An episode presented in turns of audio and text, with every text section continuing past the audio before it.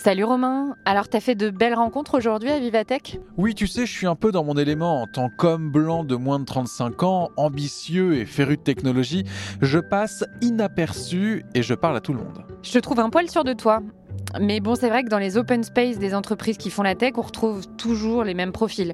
Je sais pas si tu te souviens de cette photo parue dans le magazine Capital en 2017 qui présentait les startups les plus prometteuses, les futures licornes françaises.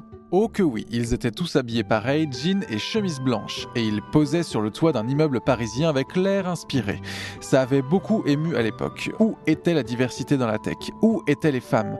Où étaient les personnes issues de la diversité? Bon, on va tenter de savoir aujourd'hui à Vivatech si les choses ont un peu changé dans le monde numérique. Orange vous présente le mémo. Et Marine, les premières exclues de la tech, il semblerait que ce soit 50% de l'humanité, tout simplement. Les femmes, quoi. Est-ce que les choses évoluent dans le bon sens quand même? Eh bien, pas vraiment quand on regarde les startups. Je le lisais dans le Figaro en mai dernier. Aucune femme ne dirige une startup du Next 40 et elles sont seulement 7 dans le French Tech 120. Ce sont deux indices qui répertorient les startups les plus prometteuses en France. Pour y remédier, la mission French Tech a lancé un pacte parité signé par 140 startups à ce jour, dont quelques licornes elle s'engage à atteindre un seuil de 20% de femmes à leur board d'ici à 2025, puis 40% d'ici à 2028, mais aussi à former leurs managers aux enjeux de diversité, de lutte contre les discriminations et de harcèlement d'ici la fin de l'année. Bon, mais est-ce qu'il n'est pas déjà trop tard au niveau des entreprises? Est-ce que le sujet n'est pas à revoir dès l'école finalement? C'est là que le bas blesse. Je lis dans un article d'Ouzbek Erika une tribune de Morgane Eudelot, une étudiante d'Epitech, l'une des plus grandes écoles d'informatique françaises. Elle cite une étude d'Ipsos dans laquelle, parmi les lycéens qui ont plus de 14 sur 20 de moyenne dans les matières scientifiques, seulement 53% des filles envisagent une école d'ingénieur, contre 72% des garçons. Pire, pour l'informatique, 43% des filles contre 78% des garçons. Et ça, c'est le combat que mène Dipti Shander. Elle a fait Epitech aussi et préside une association qui s'appelle EMMA, qui promeut la féminisation des métiers de l'informatique. Et pour elle, il faut faire rêver les femmes de la tech pour faire découvrir et faire prendre conscience à n'importe qui que la tech est aussi pour eux, il faut qu'ils comprennent la tech. Et pour ça, il faut leur donner les armes, la connaissance. C'est important de les former, mais aussi de les faire rêver. Donc pour les faire rêver, il faut que les rôles modèles soient accessibles et soient des rôles modèles du quotidien. Et il faut que, avant tout, la tech soit accélérateur euh, de la diversité plutôt que, plutôt que l'inverse. Voilà. Intéressante, dit Petit Chandler. Ce qu'elle ne dit pas, là aussi, c'est que le numérique offre des opportunités d'emploi assez énormes et que le fait que les femmes n'y aient pas accès est vraiment problématique. C'est une inégalité économique supplémentaire pour les femmes. Et puis, même pour les femmes qui y accèdent, le milieu de la tech n'est pas toujours très accueillant. Le magazine Néon revient notamment sur la condamnation de Google, accusé de sexisme par 15 000 employés. Discrimination, inégalité salariale, la liste est longue. La firme a été condamnée à les indemniser à hauteur de 118 millions de dollars.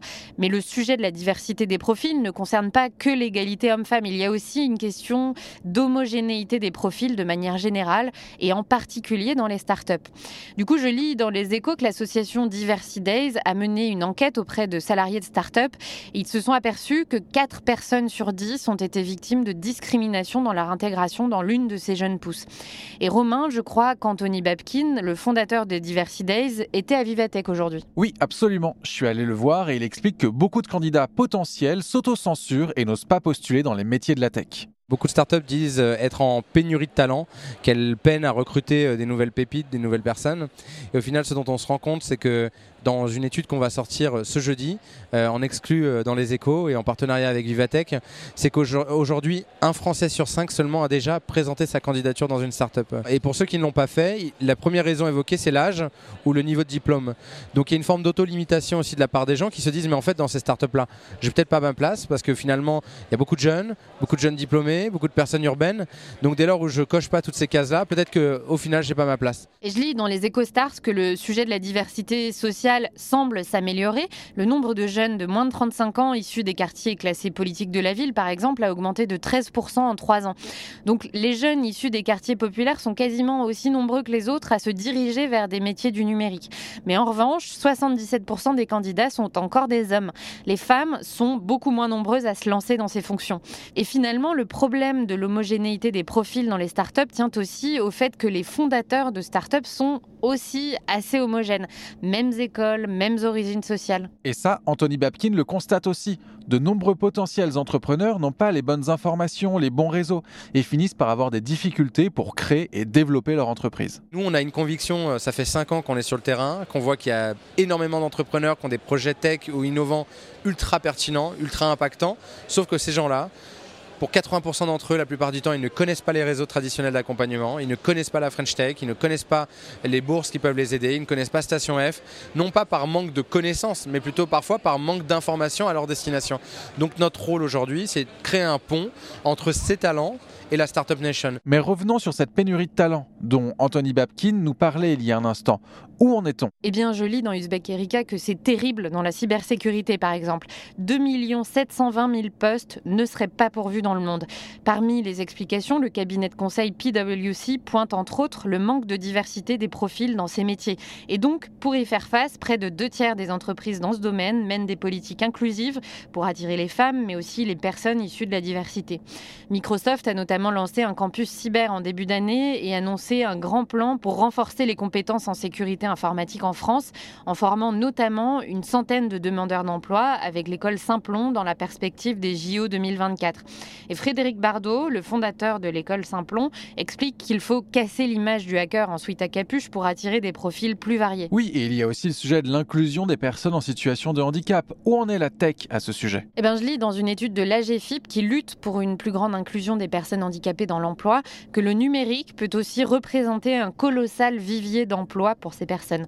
L'association se mobilise notamment pour sourcer des candidats, les former, les accompagner dans leur recherche d'emploi. Et justement, ça fait partie des combats d'Orange qui a fait de l'inclusion des personnes en situation de handicap et de la neurodiversité l'un de ses objectifs. J'ai passé un coup de téléphone à Delphine Pouponneau, directrice de la diversité et de l'inclusion chez Orange, pour savoir comment cet engagement se concrétise et quels bénéfices le groupe en tire. La diversité connective, aujourd'hui, euh, ça concerne plus de 20% de la population mondiale. Euh, ça englobe différents profils, hein, euh, les personnes avec autisme, les personnes dites 10, c'est aussi les profils tels que les personnes qui ont des troubles de l'attention. Donc, c'est des personnes qui pensent différemment le monde, qui ont des compétences cérébrales, qui traitent l'information différemment.